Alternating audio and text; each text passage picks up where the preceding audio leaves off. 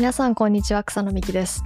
宮崎哲郎です。オフトピックはアメリカを中心に最新テックニュースやスタートアップビジネス情報をゆるく深掘りしながらご紹介する番組です。今回のトピックは Apple の The Next Big Things は何かパート2をお送りします。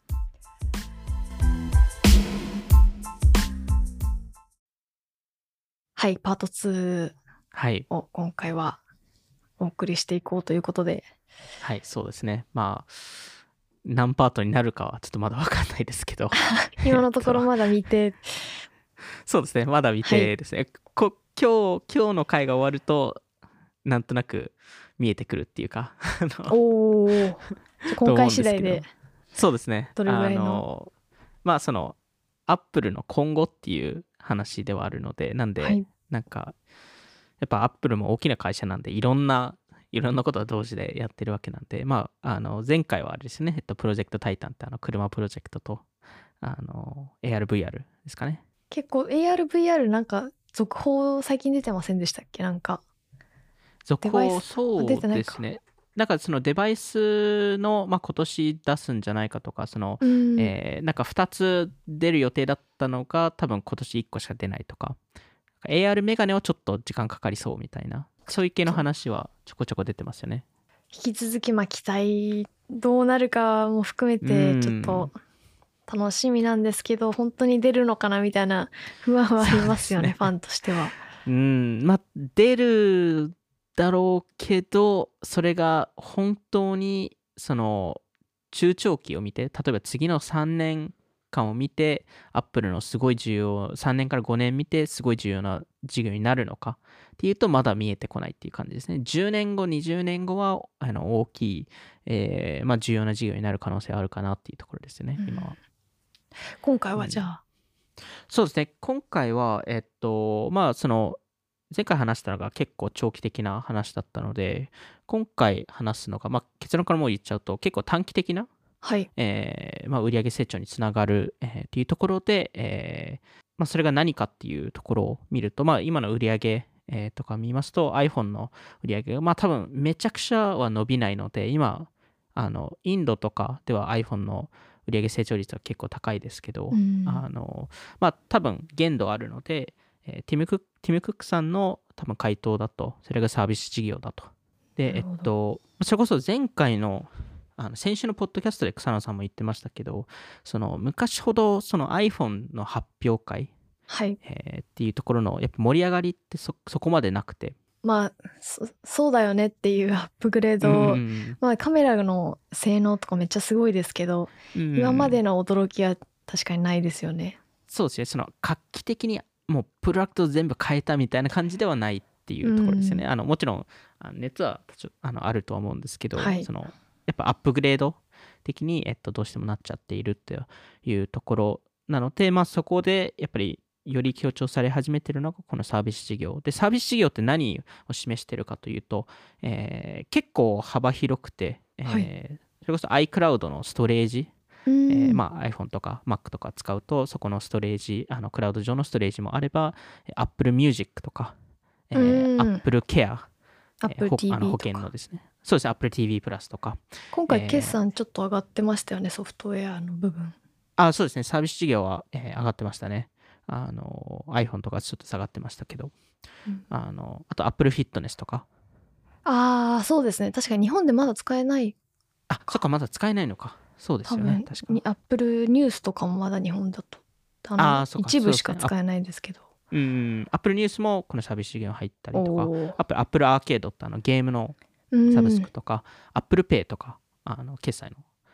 そこそこも分けてないんですね。まだ分けてないですね。でも、どこかのタイミングで分ける可能性はあるかなと思うんですけど、うんはい。あとアプリストアとか、ああ、ええそれも分けてないんですね。それも分けてないですね。あの逆に Apple はあんまりそこを出したくないので、結構大きな事業ですよねそうですね、ちょっとどれくらい儲かってるかは、ああとあとちょっとあの予予測ですけど、あのはい。ちょっと数字も出すので、あのまあでも今サービス事業だけで、えー直近の決算発表を見ますと9.35億億アクティブペイドサブスク。ほーまあ大体 9, 9億人ぐらいが、はい。えーまあ、あのサービス事業に課金していますと。それって iCloud の有料版とか。そうですね、iCloud の有料版でしたり、Apple Music のユーザーでしたり、Apple TV プラスのユーザーでしたり、えー。有料のアプリ買ったりとかも入るんですか？えっと、サブスクって言っているので、まあ、サブスクに課金している人たちなるほど。が、えっとまあ、9億人以上いますとはい。いうところなので、まあ、結構な、えー人数に、えーなってき、えー来ているんですけど、これはまあちょっと前回も、えー話した通り、2016年あたりから、えーこのサービス事業っていうところに結構強調し始めていて、はいえーそのタイミングでちょうど iPhone の売り上げが落ちた。えーまあ、1回落ちて、まあ、そこからまた上がってるんですけど、えーまあ、そこで1回落ちたのを、えーその決算発表のタイミングで、ティム・クックさんと CFO、えー、Apple の CFO の方が、えーサービス事業はこれからのグロースエンジンですよとえーいう話を、えーしていて、まあ、その何を具体的に言ってたかというと、Apple はハードウェアの会社ではないとおいうのを言い切ってたんですよね。ーなるほど。で、えっと、まあ、やっぱりそのサービス事業の一つの良さって、マージンが高いので、そのハードウェアと比べると。うんはい。で、まあ、大体 Apple の場合60%ぐらいだと思うんですけど、はい。えーなんで、まあ、あの、この、まあ、短期的に見ると、このサービス事業へのシフト、この、まあ、前回話したエコシステム、えー、Apple エコシステムの強化っていうのが重要になってくるんじゃないかなというところで、結局、まあ、その iPhone アップグレードして、そこから何にお金を使うかっていうと、まあ、Apple Watch とか AirPods 買ったりとかなんですけど、同時にその、あのアプリストアとかサブスク、サービスにに、えっと、お金をどんどん費やしてい、えーってもらわないといけないというところですね。やっぱりそのハードウェアもそうですけどそのシームレスに使えるアップルエコシステムの凄さというかやばさというか いやいや本当ですね。ごいですよね。やっぱり抜け出せないな、みたいな、うん。アップどルんどん沼にか入っていくっていう。ら。うん。なんかその連携すればするほど他のデバイスには移行できないみたいな、まあ、特に前回話したように、そのなんですけど。Apple の、はいそうですよね、便利ですよね。Apple の優位性って、そのデフォルト、えーっていうところで、まずハードウェアから始まって、どんどんその OS とかソフトウェアとか、今アプリレイヤーとかにも入ってるので、その Apple はい。Music とか、まさにそういうところ、えーに当てはまると思うんですけど、えーっと、2010年、2015年あたりとかですかね、2010年代の中盤ぐらいから、Apple が年始に、そのアアプリストアのパフォーマンスを、えー PR として出すんですよ、毎年。1月パフォーに。マンスっていうのは？えーっと、具体的に言うと、えっと、えーいくら、えーデベロッパーに払ったかとか、あーあの、自社の売り上げを一切出さないんですけど、あーそのこうコミュニティに貢献どれぐらいしたかみたいな？そうですね。関わったかみたいな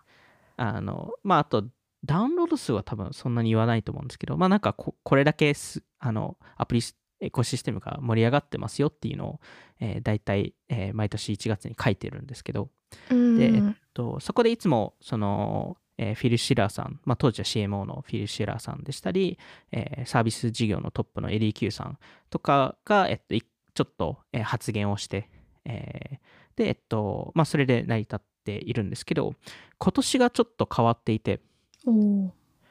あの今年のアップルのこのアプリストアの説明、説明っていうか、まあ、あの去年どういうことが起きたかっていうところで、もうオープニングが全部 ADQ さんが書いたんですよね。へえで、これって結構レアで、で、そこで何を書いたかっていうと、ADQ さんは結構、これからが結構すごいことが起きるっていう話をしていて、期待値上げますね。上げてきますそうなんですよ。で、期待値上げるのってなかなか ADQ さんもそんなにやらないことなんですよ。ADQ さんは役職で言うと何のえっと、サービス事業のトップですね。アップル内の。なんで、えっとあのもう、ね多分20年以上アップルにいた、いる方で、あの結構重要、あのアップルの経営経営メンバーでも、あの幹部層でもあって、はい、えー結構重要なメンバーなんですけど、この期待値の上げ方が最後似たようなことやったのが2014年で、はい。で、そのあるインタビュー、多分5月あたりのインタビューだったんですけど、2014その時に、あの、もう過去25年間アップルにいたけど、これだけのすごいパイプロダクトのパイプラインを見たことないっていう発言をしたんですよ。iPad えっと、2014年ですね。14 iPad は多分2011年とかだあでそこで Apple ォッ Watch ああそっか。でおそらく同時にその時はまだ発表されてなかったですけどおそらく AirPods がその時に作られてたんじゃないかなと。なるほど。いうところでなんで ADQ さんが期待値上げてるっていうのは何か起きるんじゃないかっていうところでまあ多分一般的な多分予測だと、えーまあ今年出ると言われてるその ARVR そのミックストリアリティのヘッドセット用のコンテンツ消費プラットフォームじゃんなんじゃないかなみたいな。デベロッパー向けの回で言ってるんですもんねえっとそうです。まあアプリストアの一環として言ってるので、そこのあの ARVR のアプリストア、えーの多分なんか期待値を上げてるのかなっていう。えー、ちょっと楽しみですねそれ。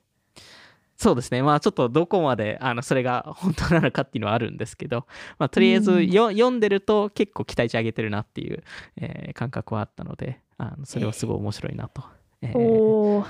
いうところなんですけど、まあ、このアップルのサービス事業を理解する上では、まあ、ちょっと数字回りの話を一旦すると、えー去年末、きょえー去年2022年 Q4、えーえアップルの、えっと Q4 ですね。なんで、えっと、去年の、えっとえー7月から9月、えーのはい数字ですと19ビリオンの、えーサービス事業の売り上げで、えっと、直近の四半期ですと、えっと、20ビリオンうんえーの、えっとまあ、売上、えーっていうところで、えっとえー、に2.4兆円、2.5兆円とか、えーっていう、まあ、とてつもないやばい数字をあの一四半期で出してるので、もはやなんか想像できない。レベルのお金の しかも一四半期で出してるっていう、まあ、あの去年、去年の、えっと、2022年の、えーサービス事業の売上が78ビリオンでしたと。はいえーなんで、えーっと、いくらですかね。えーっと、まあ、10兆円ぐらいですかね。うんうんえーっていうところで、まあ、結構とてつもない数字を、えー出していると、えーいうところで、えっとまあ、全体の売上が394ビリオンだったので、まあ、結割と、えーまあ、大きい数字になり始めてます。まあ、約20%ぐらいですかね。が今、サービス事業の売り上げまで、えーなっているっていうのがすごい、えー大きなポイントで、で、えっと、前回もちょっと話したと思うんですけど、今、えっと、iPhone のアクティブデバイス数が、えー1ビリオン、なんで10億台、はい、えーを突破して、で、全体のアクティブデバイスが、えっと、えー20億と、20億多分とっくに突破してるんですけど、うん。えーなんで、それを、なんそれを単単純計算すると、えっと、Apple の ARP、ARPU って、あの、Average Revenue Per User。はい。あの一人当たりのあの貢献している売り上？げ、1ユーザー当たり。はい。が計算できるんですよね。で、それをえーいわゆるその他社の、例えば GAFA の数字と比較できるんですよ。はい。まず GAFA の数字を出すと、あの GAFA っていうか、フェ例えば Facebook の数字出すと、はい。Facebook の ARP は、えっと、アメリカだと1ユーザーあたり200ドルぐらいなんですよ。うーんそんなにまあでも、まあ、いわゆる広告で売り上げ立っているので、そっかそっかでまあ Facebook の場合、めちゃくちゃえあの MAU がいるので、ああもう20億人でしたっけ？おえって何人でしたっけ？そうそうですよね。なんか最近えっと突破しましたね。DAU で20億人でしたよね、確か。うわー。なんでまあそれを考えるとまああのすごいすごいですしあの世界ですともっと低くて40ドルなんですよね、えーでもまあそれぐらいの数字、えーですと。でアップルの場合、まあ、単純計算すると1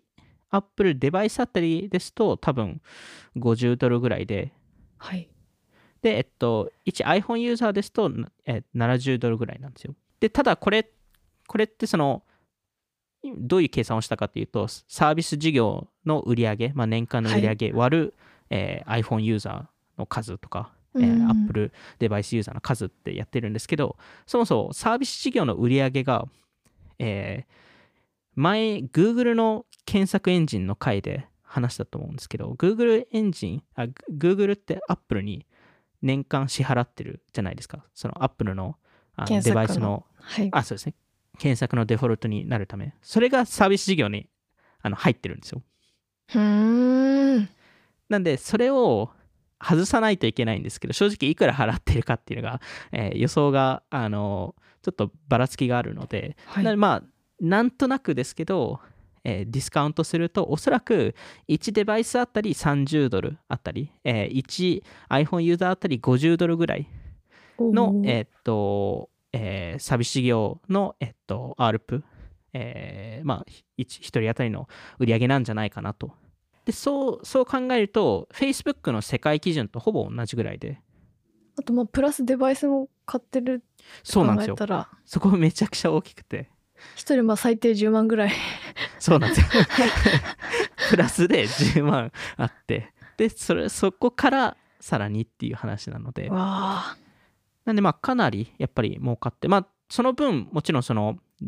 あの、10万円払うハードルはあるので、うん。なんでその分ユーザー数はやりより少ないっていうのはあるんですけど、でももはやでももうライフラインっていうかもうん、うもうみんな iPhone ですもんね。iPhone だし、ね。電話だから。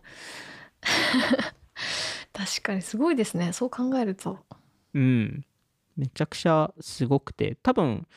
えー、Apple の、えーまあ、考え方ですと、最初の10万円っていうハードルはそこまで下げられないし、上げることもすごい難しいので、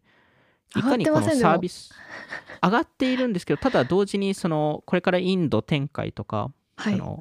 えーまあ、そのもう少し Android ヘビーな、ええー領域に入ると、場合によってはもうちょっと安い iPhone 出さないといけなかったりとか。あすると思うので、えっと、そそこの数字は多分全体的にそんなに下がらない、えー下がらないですし、そこまで上がらないと思うので、どこを伸ばすかというと、多分この30ドルから50ドル、1人当たりのサービス、えー売上げをどこまで上げられるか。で、これを10倍から20倍ぐらいまでに、えーできると、えーまあ、サービス事業だけで1トリリオンぐらいの売り上げ、えーを、まあ、目指せるので、まあ、100兆円とかですよね。えーの、えっと、事業を多分狙うのが、まあ、これからのアップルですと。今はじゃあ指標ソフトウェアの指標としてはサブスクあのバンドルを押してるんですかね？そうですね、バンドルを、えー押したりとか、まあ、その、あやっぱりアプリ、アプリストアとかはでかかったりするので、あなんで、まあ、そこら辺は結構、まあ、複数に分かれてい,、えーいるっていうところなんですけど、まあ、今、この、あの、さっきも話した LEQ さんが、えっと、サービス、えーサービスチーフって呼ばれてるんですけど、えっと、はい。まあ、アップルのトップで、まあ、1908 1989年からですね、えージョインしてるので、まあ、もう大ベテランと、えー歴史の人で30すね。そうですね、34年、4年目。へえ えーっていうところで、まあ、だいぶ長いこと、えーいる方なんですけど、えっと元とアップルのオンラインストアを、えーの立ち上げを彼が、えー仕切ってたり、あの iTunes のストアも彼が、えーへー。2003年に立ち上げて、で、アプリストアは2008年に立ち上げて、えーで、今は Apple Music、Apple News、Podcast、TV、えー TV のアプリ、TV プラス、Apple Pay、Apple Card、Apple Maps、えー検索広告、iCloud を全部担当してますと。まあ、どこまで見てるんですか？か一番のトップですね。まあ、各事業部にあの人はいますけど今、でも58歳ぐらいなんで、はい。まあ、やっぱりそろそろ次のサービス担当者が出てくるんじゃないかみたいな話もあっうて、もともと2人候補者いたんですけど、1人が最近辞めちゃったので、えどこに行ったんですか、えっと、どこに行ったんでしたっけ？えっと、もともとテレビ業界の人で、結構その方も長いんですか？おあのアップル。いやえっと、10年もいなかったですかね。おーでもでも、結構、その、えーほとんどのサービス事業のビジネス担当者だったので、へえすごい。彼んなんじゃないかなみたいな話はあったんですけど、やめちゃいって、えーうん。今多分一番の候補者が Apple Pay のトップのジェニファー・ベイリーさんっていう方で、はい。まあ、ちょっとまだ彼女がそうなるかは分かんないですけど、まあ、一旦はまだ ADQ さんが、えー仕切っていますと。うんで、じゃあ、この中で、このサービス事業の中で、えーどれがやっぱり売り上げとして大きいかというと、おそらくアプリストア。まあ、すごいですよね、アプリストアを考えると。だもともとスティーブ・ジョブズは第三者アプリを入れたくないって言ってましたからね。確かにそう考えると一番最初は。うん。で、2008年ですかね。確か、えー2008年の7月にローンチしてると思うんですけど、最初500アプリとしてスタートして。なんか本当になんか初期のアプリのランキングとか、本当に個人の開発者の人がランキングとかにいて企業のやつはちょこっとだけみたいな変わりましたよね。すごだい老害みたいな話でですけど。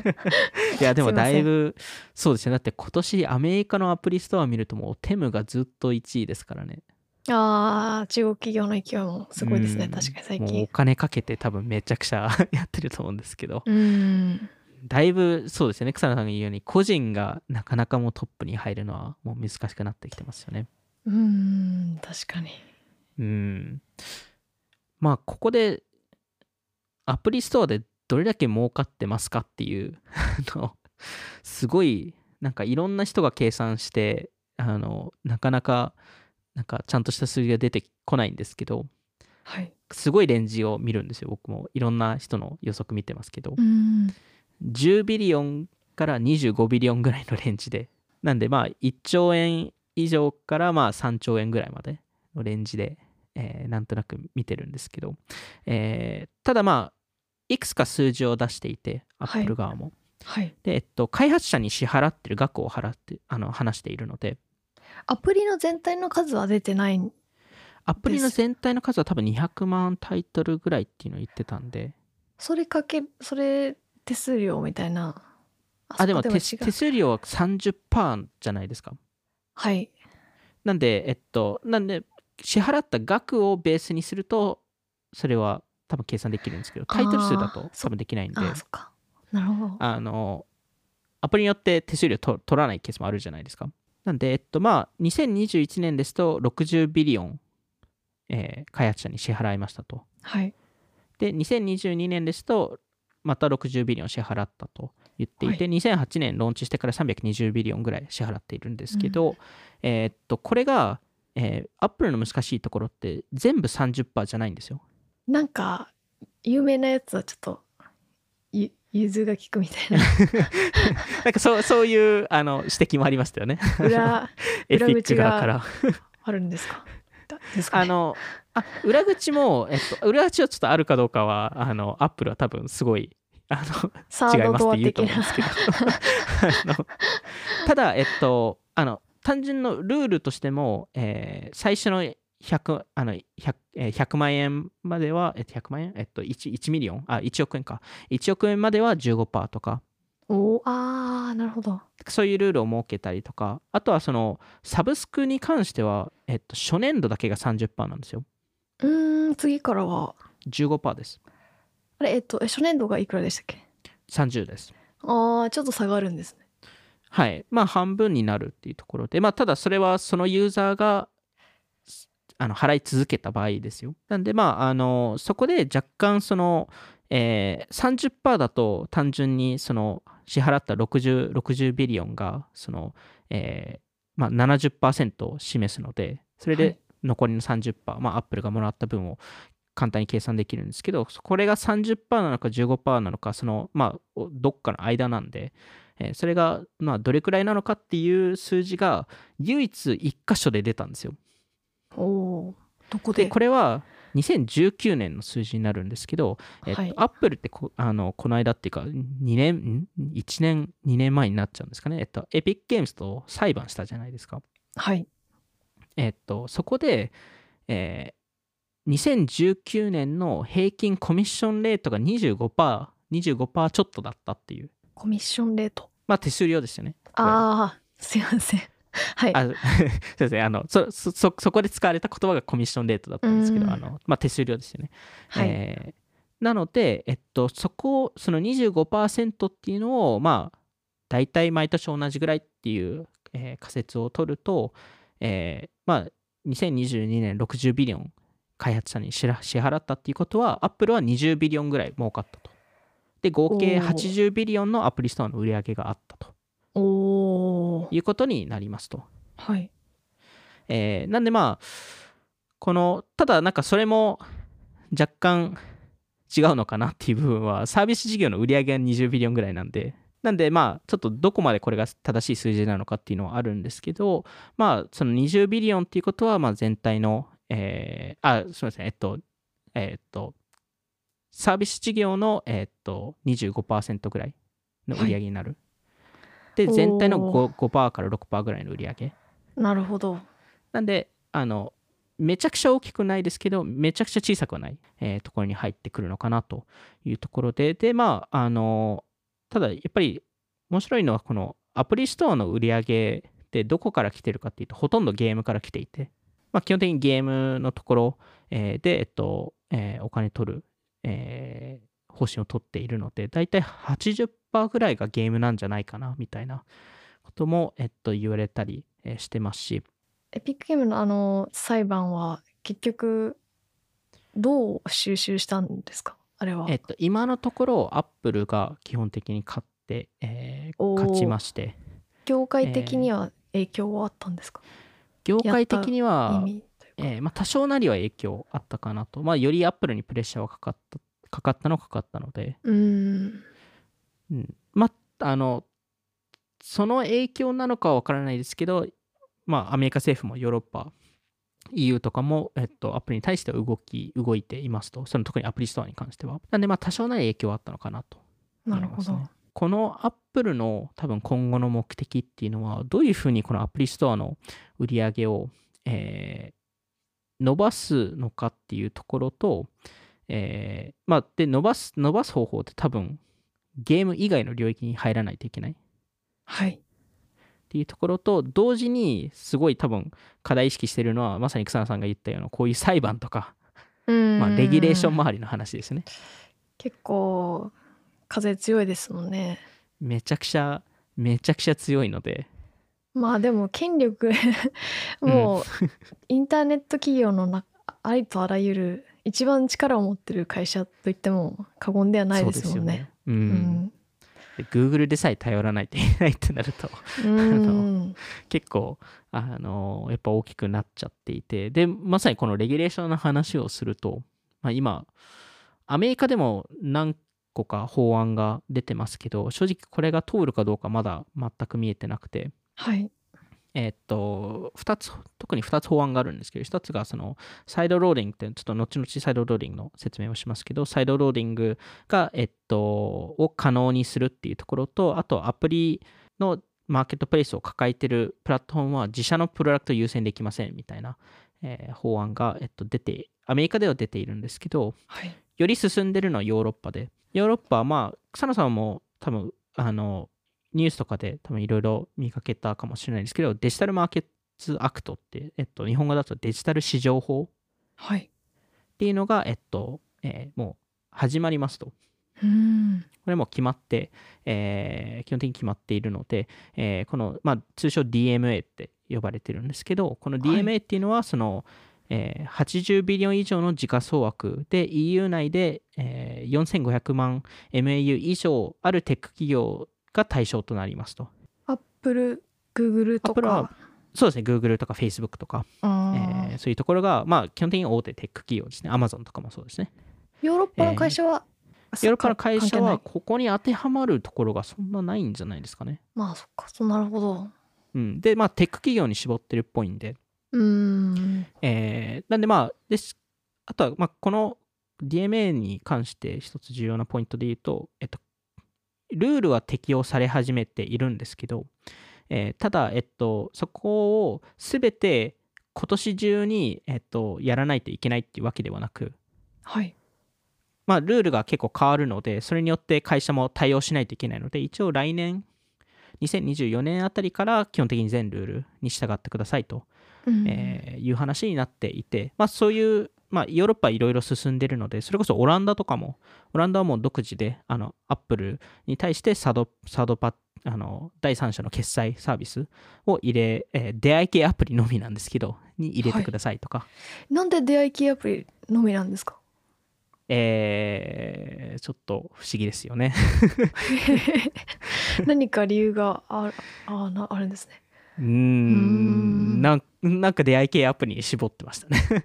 でも結果的にアップルは分かりましたって言ったんですけど、はい。あの結局、えーその第三者、えーの決済サービスを使う場合は、えっと、開発者が Apple に27%のフィーを払わないといけないっていうルールにしてるんで、おー。結局変わんないんですよ。おー結局その30%のフィーの3%はあの決済プロバイダーが取るフィーなんで、あーそっか。でアップルとしてはそれを削ってそのそのそれ以外のフィー払ってくださいって言ってるだけなんで基本的に変わらないんですけど、はい。えーまああのあとはまあアップルもちょっといろいろ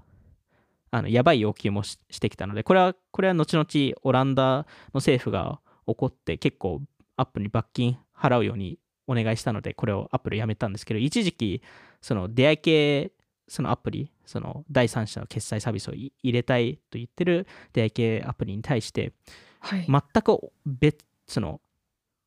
オランダ版のアプリを別途ゼロから作ってくださいって要求したりとか。えまあ自社自国で頑張ってくださいみたいなことですか？えっともうゼロからもう一回作ってそれをもう一回アップルアプリストアに申請してくださいと。えなんか一つのアプリで全部やるのをやめてくださいと。あーえどういうことですか？おオランダ以外のところですとあの第三者の決済サービスつ使えないのでまだ。はい。基本的にアップルを使うので。ああじゃあ例えばその新しく今までの既存のアプリは使えなくして新しくもう一個アプリにオランダ専用のアプリ作ってくださいと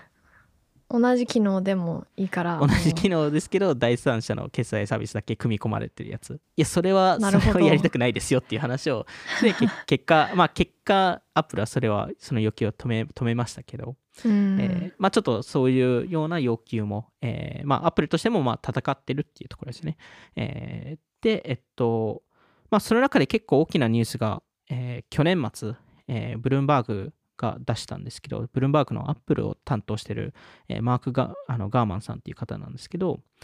彼が、えっと、発言したいのが、えっと、アップルが、えまあ、この DMA 法によって、あの、第三者のアプリストアはいを、えっと、その、えー iPhone とか iPad に入れられることを、えー準備してますと。 App Store パート2みたいなのが作れるみたいなえっと、例えばササムスンの,、えっと、あの専用アプリストアとか、エピックゲームスって自社のアプリストアを持ってるんですけど、はいあのゲーム用のアプリストア。それを、うんえーアプリストアとして、えっと、iPhone 内に入れられると。おーなんで複数の、まあ、Google とかすでにこれってあるんですけど、Google って Google プレイストアもあれば、サムソンのあのアプリストアもあったりするので、同じ携帯に2つアプリストアって入れられるんですけど、それを許すと。それそれを、まあ、許す準備を Apple がしていますと。で、それこれはヨーロッパでしか今、えーまあ、ヨーロッパの DMA 法がそれを、えー命じているのでっていう話を、えーしていて、で、け結果として、まあ、その、えーユーザーはそのサードパーティーソフトウェアを Apple のアプリストア経由ではなく、えーダウンロードができますと。で、それによって Apple の、えーまあ、制限だったり30%の、えー手数料を、えっと避けられるんじゃないかとうんいう話を、えーしていたんですけど、あの、この記事は、あの、ちょっとミスリードしていて、はい。えー全体的な話は間違ってないんですけど、あの、えーまあ、それこそ Apple が、えーなんか、セキュリティ名目で、その手数料を取るとか、そういう話もしているんですけど、なんでアプリはけ結局、Apple の承認が必要とかっていう話はしているんですけど、えー DMA 法を実際読むと、はいその第三者のアプリストアを許すっていうのは、えーっと、完全に命じてなくて、で、DMA 法がじゃあ何を、えー要求しているかというと、いくつかあるんですけど、まず一つは、えー、Apple が、その、えーまあ、これ Spotify がん一番あの批判してたことなんですけど、Spotify って、えー、Apple の決済使ってないので、うん確かに。あのアプリ内で決済ができないじゃないですか。できないですねでもさらに、えーやばいのが、そこでその、あの、ブラウザ開いて Spotify.com に行けば、あの、決済できますよっていうのを言えないんですよ。アプリ内で。あーあれ今も言えないですよねえそれ、これがようやく変わり始めてるんですよ。あーで、この DMA 法はそれを許すっていう。あなんで、あの、Spotify は言えますと、これで、ようやく。やっと。やっと、やっと言えますと。で、しかもこれは、あの、Apple 側もそれに、それに対して、なんか手数料取るとかはできませんと。そのコミュニケーションすることによって。っていうのがまず一つ目ですと。で、二つ目が、えー他の、今、Twitter がまさにやってることが許されるんですけど、Twitter って、その、えーアプリ、アプリ内課金とオンライン課金で別の価格にしてるじゃないですか。ちょっと高くなってますよね。アプリ経由だと。で、これを、まあ、あの、あの許すと。えーで、まあ、これは Apple すでにやってるので、基本的に問題ないかなと、えーいうところで、えー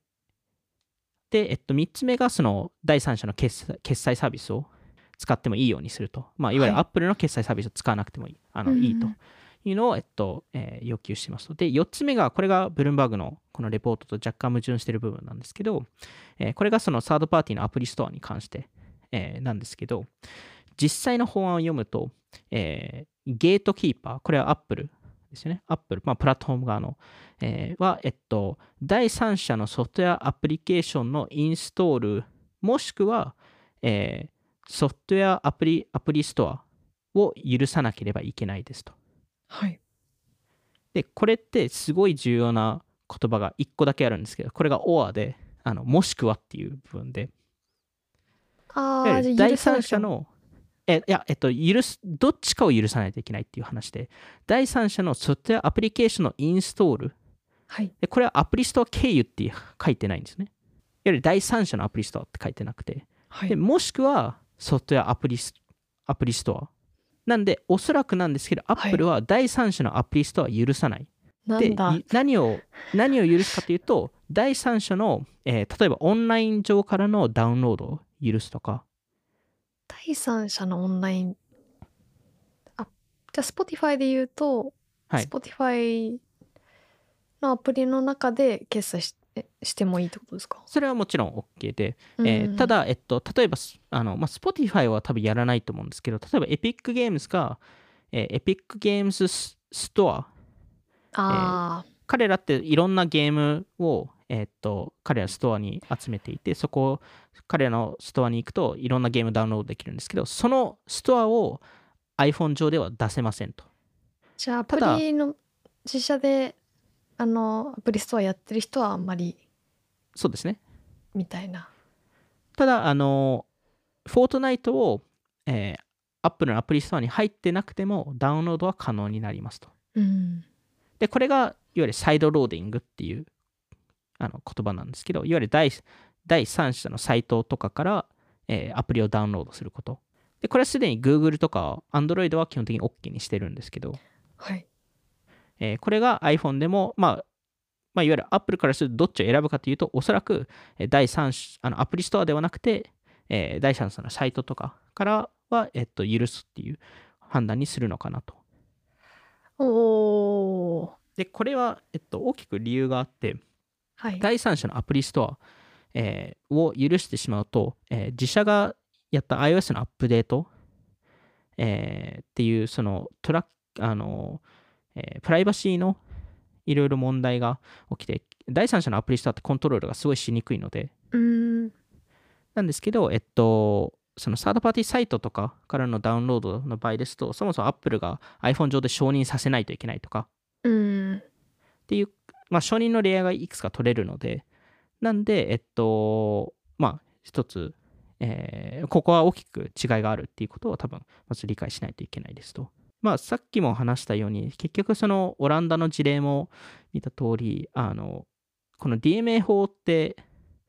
手数料取れませんっていう話をしてないですし、いくらチャージ、いくら以下にしないといけないっていう話を一切してないので、はい。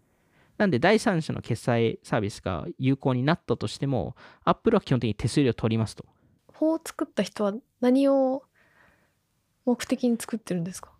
まあ、よりその競争を、えっと、あの、削減しないような形を多分取りたくて、まあ、よりその、すごく運用性ある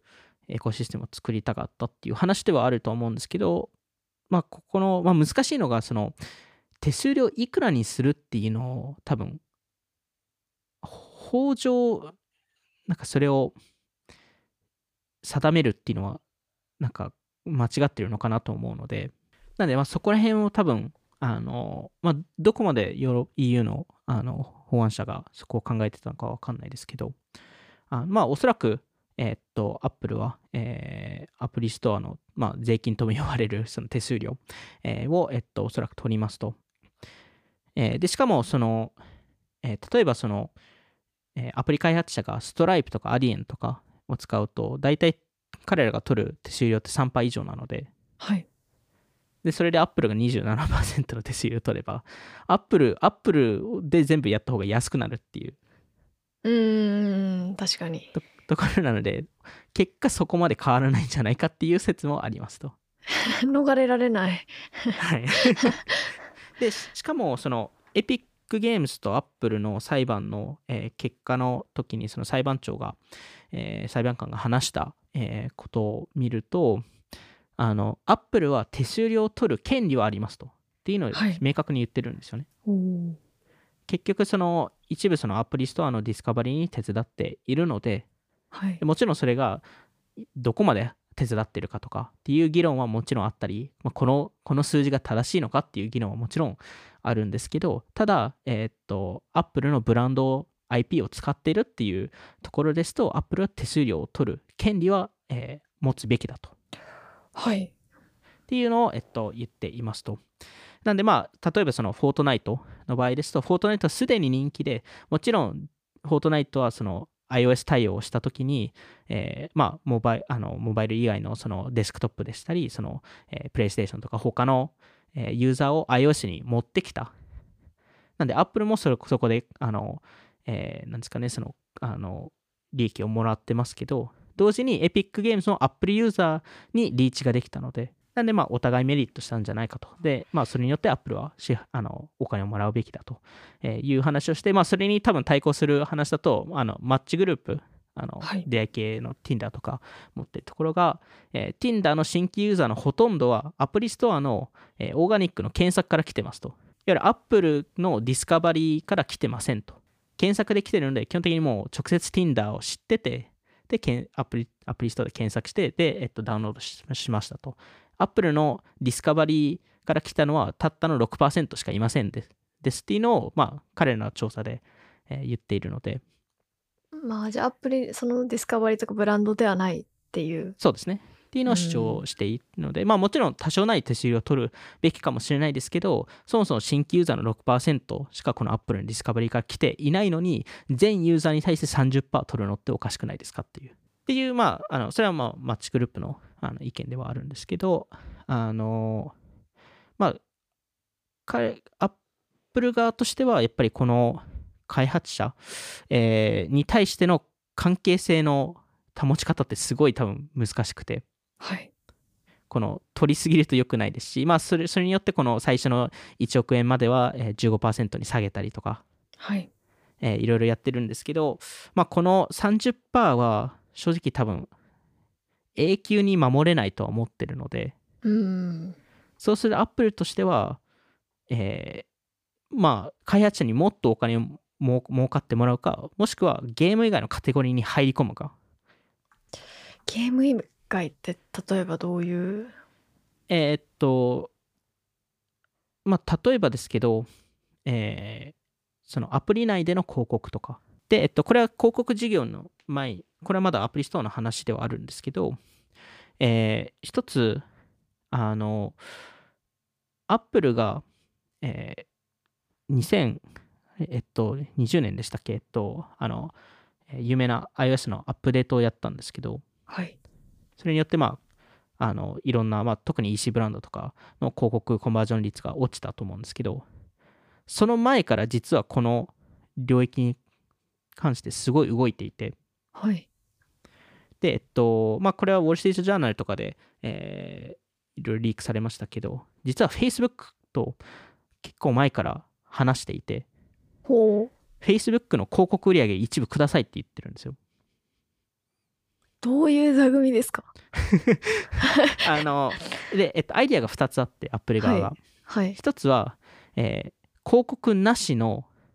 えーサ、サブスク型の Facebook を作ってくれな、くれませんかと。で、えっと、もちろん Apple からするとサブスクにした瞬間彼らって30%手数料もらえるんで、うん確かにまあ、1年目30%で2年目15%ですけど、まあ、そこで、まあ、Apple としてはお金儲けられますと。2つ目が、えっと、Facebook 内 Facebook 内って広告出せるんですけど、広告出すの出し方っていくつかあって、そのうち一つは、えー草野さんも Facebook とか、まあ、Twitter とかもちょこちょこ出ていると思うんですけど、そのこの投稿をブーストしませんかみたいな、うん出ますね。確かに。出るじゃないですか。はい。そその、えっと、それを使った場合の、えっと、広告売上のレベシアくださいと。そのあのそれを要求できるそのシスシステムというか作品がよくわからないですだからいわゆるアプリ内でそのブーストっていうのを押しているので、あーなるほどなんであの、えーそれは、えっと、デジタルコンテンツであって、えー、Apple としてはそこの広告、まあ、あのいわゆるあのそこのレベシアを、えーもらえるべきなんじゃないかと。いわゆるアプリかアプリ内課金なんじゃないかと。あーそういう考えも確かにできるのか なるほどそうなんですよ。まあ、Apple 側としてはそういう主張を、えーしたっていうところで、これが2016年から2018年ぐらいの期間で、はい、えーこの話が、えー議論が、えー Facebook と Apple 内で、えーされていたんですけど、あのーこのタイミングってすごい重要で、はいえー2018年の夏に Apple はサファリのいろんな、えーまあ、あの、えーインフラ周りを変えるんですよね。でこれによって Facebook のウェブ事業の、まあ、特に広告事業のコンバージョン率をトラッキングするのは難しくしたんですよ。なんで、まあ、もしかしたらこの2016年から2018年の話がどんどん Apple 側にとって良くない話になったので、それに対しての反論だったっていう、えーまあ、そういうあの見方もありますと。ザッカーバーグ勘弁してくれよって思ったでしょうねまあ、お金くれよと。あので、まあ、えもちろん2020年、えーの、えっと、夏に、えーまあ、その iOS アップデートしますよっていう話をして、2021年の4月、えーに実際、えーやって、で、その、その直後にもう一回 Facebook に、もう一回サブスクのバージョンやりませんかっていうオファーを出したらしいので。なんでまあ、あの、アップルとしては明らかに、まあ、こういう、そのアプリ、えー無料アプリからの、えー新しい売り上げ、えーっていうのを、えー取ろうとしてるんじゃないかっていうところで、で、この話を僕が挙げる理由って、これ、Facebook だけとしかやってないのかっていうところなんですけど、はい。実は他も、他のと、他のアプリ開発者も、徐々になんですけど、同じようなアプローチがあったっていうのを言い始めていて、で、これ、なかなかアプアプリ開発者側からすると、これを話すとすごいリスクなので、確かに。ななかなか言えないんですけど、あの、今、タンブラーを抱えてるオートマティックっていう親会社がいるんですけど、あ。そこの CEO も同じこと言っていて、ヤフーじゃなくなったんでしたっけ？そうです、ヤフーが売却して、めちゃくちゃ安く売却したので、なんで、今、タンブラーオートマティックって会社がばあの持ってるんですけど、えーオートマティックの、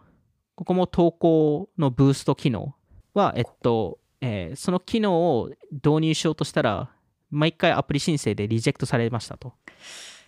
おーすごい結局、これをアプリ内課金として、えー認めない限りは、えーダメだったらしくて。ゲートキーパーだなそうなんですよで、結局、えーアプリ内課金として認めてやってやったんですよ。あららなるほどなんで、アップルには3割のカットを、えー渡してますと。いうところなので、まあ、なんとなく今までのタイプ9見ると、アップルは2016年、まあ、いわゆる世界最大級のアプリですよね、Facebook、えーはい。と、2016年から2018年、えーいろんなディスカッションをやった結果、えーまあ、それと、他の会社と多分2020年前までに、この広告周りの、えーレベシアをくださいという話を、えーした中、まあ、基本的にアプリ開発者が嫌がって、で、そこから、まあ、2019年、2020年あたりから、同時にその C 向けの SaaS アプリ、Spotify とか Netflix とかはい、に関してもアプリ内課金にしてくださいと。うんじゃないとアップデートを止めますよと、全部。アップデートできできあの できないようにしますよとはいいう話をし始めてます。まあ、これはあの Spotify のダニエル・エックさんとか話してることなんで。えーで、2020年に Apple あの Hey っていうアプリがあったと思うんですけど、あーあのメールアプリですねメールのはいはい。そこも、えーアプリ内課金ないと、えーえーブロックしますよって言ってブロックしましたと。で、2020年の6月に、えーこの ATT、まあ、この iOS のアップデート、えーを発表しましたと。いうところなので、えーまあ、明らかにいろんな会社と話して結果、彼らの思うように多分いかなかったので、まあ、自ら違う方向性に、えー行き始めたっていうところでで、さらに去年の10月ですね、はい。えー2022年の10月にアップルがアプリストアのガイドライン、ガイドラインがあるんですけど、はい、まあ、いわゆる利用規約みたいなやつですよね。うんそこでアップデートをししまして、で、えっと、僕もこれ多分ツイッターとかで投稿してるんですけど、えーブーストされた投稿のポリシーを、ポリシー変化があって、アプリの広告みたいなに関して、おー。そうです。これは、えっと、広告、まあ、広告っていう定義をまだしてると思うんですけど、これはコンテンツのデジタル購入だと、このブースト、まあ、投稿をブーストするみたいな。はい、えーなので、アプリ内課金ですと。言い切ったんですよ、ようやく。なんで、堂々としてまますねもうもはやすがすがしい 堂々と、これはもうアプリ内課金だと、えーはい言っているので、えーなんで、えっと、基本的に Facebook でこ、まあ、基本的に個人ですよ。個人が、えーブースト投稿を押すと、えーアプリストアが、えっと、あの3割取って Facebook が 7, 7割もらいますと。えーいう形になってるんですけど、えっと、ただ、えっと、例外としては、えーそこのガイドラインにも書いてあるんですけど、例外は、えー広告管理の専用アプリが、専用アプリの場合はそこは取らないと言ってるので、おーまあでも確かになんかそのアップルの肩を持つわけじゃないですけどはいな。んか個人とかその一クリエイターうん、企業じゃない人たちが広告出すみたいなのってちょっと増えましたよね。そうですよね。ニーズも増えたと思うしうん、なんかやりやすさもハードルも下がったような気がするので、うん、まあ、課金にも なるじゃなるのかもしれないなとはちょっと思ったり思わなかったり。まあ、アプリとしては、あの、あの、まあ、アプリとして多分すごい難しいのって、そのアプリ内課金を何として定義するのかっていう話なので、うん今までってなんか、なぜかゲームだけだったりとか、なぜかデジタルコンテンツの一部だけだったりとかしたので、はい。まあ、そこがすごい曖昧でもあったっていう話は、えー正直あるかなと思うんですけど、うん。まあなんでこのガイドライン上ですと Facebook の広告マネージャーアドマネージャーとかは基本的に問題なくてあの、はい手数料取られなくてただやっぱ個人で、えー Twitter 内とかその Facebook 内でブーストって押す押すと基本的にお金を取られますと。まあ、うんあのユーザーが取られるわけじゃないんで あのああはい。あの、あの Facebook が手数料取られますと、えー